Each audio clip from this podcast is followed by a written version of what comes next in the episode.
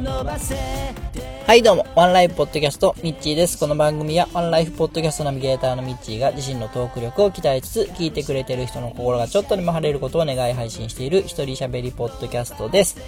おはようございます。えー、7月27日の金曜日、えー、本日は、曇り空の岡山よりお届けいたします。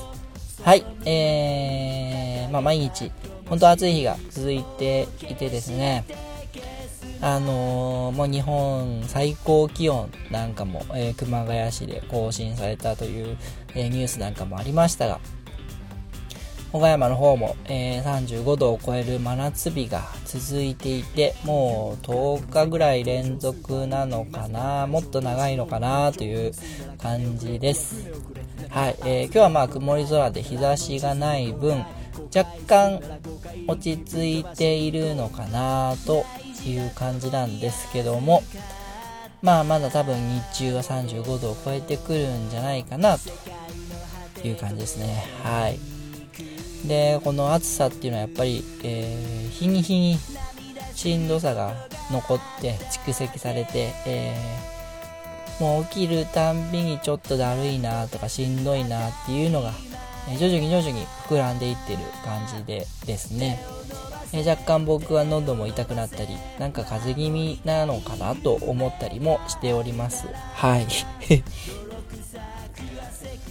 まあそんな中、えー、週末は大きな台風がまた、えー、日本の方にやってきていてですね、関東直撃して日本海に抜けると。で、雨雲の動き方によってはまた、えー、災害のあった地域に豪雨を降らすんじゃないかという心配もされていますが、もうちょっとさすがに勘弁してほしいというか勘弁してあげてほしいなというふうに思うんですが、まあ自然のことなんでね、人間としては、えー、十分に気をつけて、えー、気をつけておくしかないですよね。うん、準備しておくしかないと思います。はい。で、その肝心の災害に関してなんですけども、まあもう全国ニュースではさほど取り上げられなくなってますね。はい。ただ、えー、岡山の方のニュースでは、未だにやっぱり毎日、えー、ちゃんと報道されていてですね、うんと、まあ、今一番問題になってるのはやっぱり災害ゴミですかね。えー、家財一式がもう使えない状況になって捨てるしかない状況になって。で家に残って住みたいっていう人もですねもちろん、えー、中の家具家財は全部買い替えるないといけないですから、まあ、ゴミが本当に山積みになっていて最初予定していた倉敷市が予定していたゴミの量の5倍10倍の量がもう、えー、出ているみたいでそのまあの作業をする場所まず一旦置いとく場所分別する前に置いとく場所みたいなところをずっと探してるというふうに言ってましたね。はい。もうほんと島1個できるんじゃないかっていうぐらいの量のゴミがですね出ていてその辺もね、この暑さの中で、えー、皆さん作業をされながら大変だなっていうような状況でした。はい。まあ、あのー、僕が住んでいる地域のあたりは、まだそんなね、家財とか捨てるほどの、うん、被害もなかったようで、そんなに、あの、うちの地域では、えー、ゴミが山積みになっていたりというところはさほどないんですけども、あの、やっぱり一回全部使ったとか、半分使ったとか、それぐらいのところはですね、えー、ひどい状況みたいですね。はい。で、今一番ネックなのは災害ゴミということで、そのあたりの処理に、やっぱお金がかかってくるんじゃないかなと思ってます。なんでね、ぜひ皆さん、あのー、コンビニとかで見つけたら、もうほんと10円でも5円でも1円でもいいと思うんで、えー、ぜひ入れていただいてですね、うーん、まあ、それが多分一般の人の、困ってる人のところに行くかっていうと、どうかなとは思うんですけども、あの、少なからずそういうゴミとか、C とかに入るとですね、ゴミの処理とか、あのー、そういう部分、インフラとか、まだね、道路が寸断されてたりして孤立住宅になってるところも、えー、集落もあるみたいですし、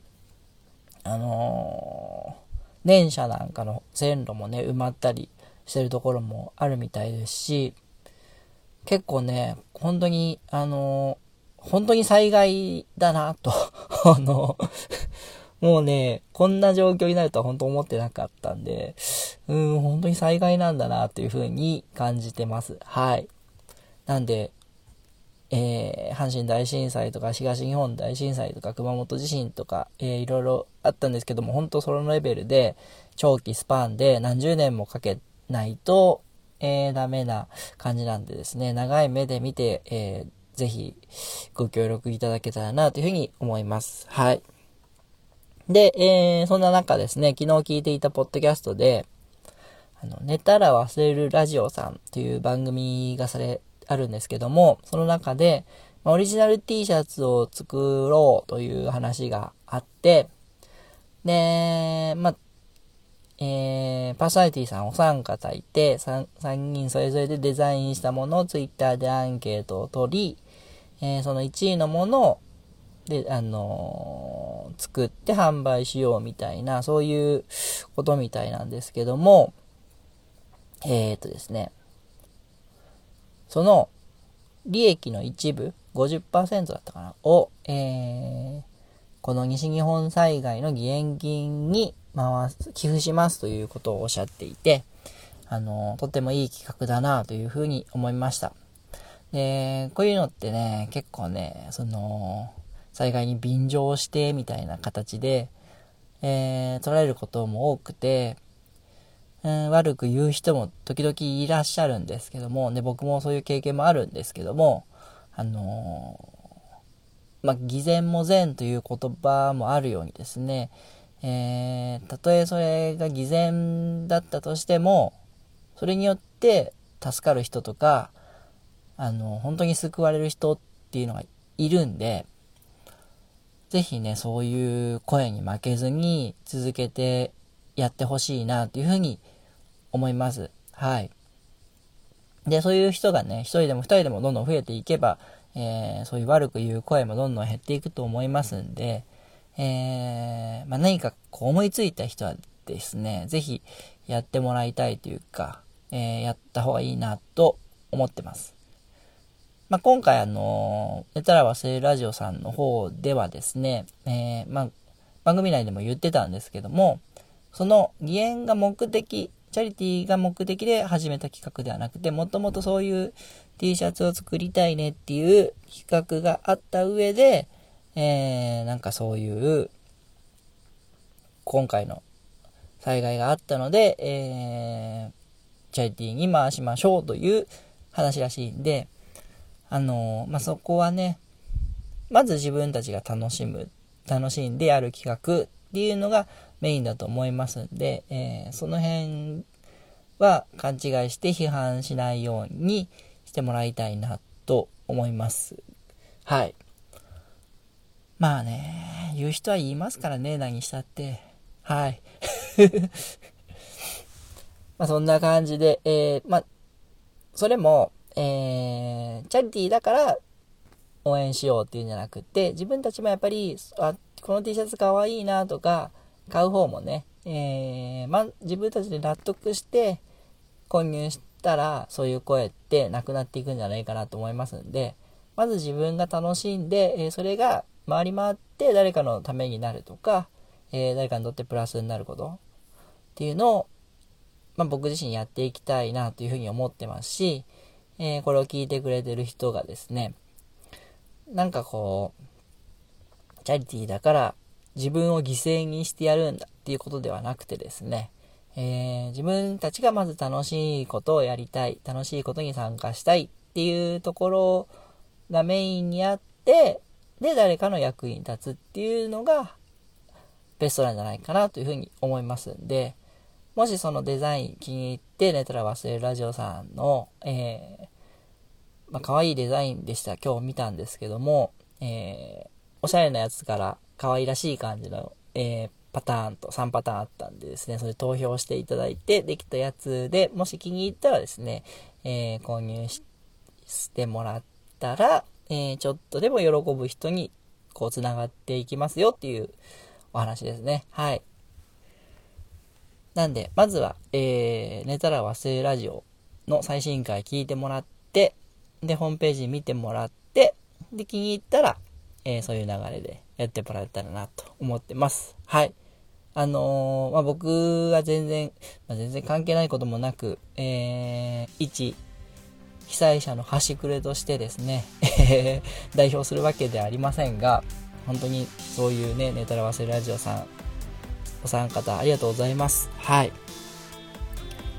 はい。えー、じゃあそういう感じで今日は終わっていきたいと思います。本日も皆さん素敵な一日をお過ごしください。お相手はみちでした。あたし天気になれ。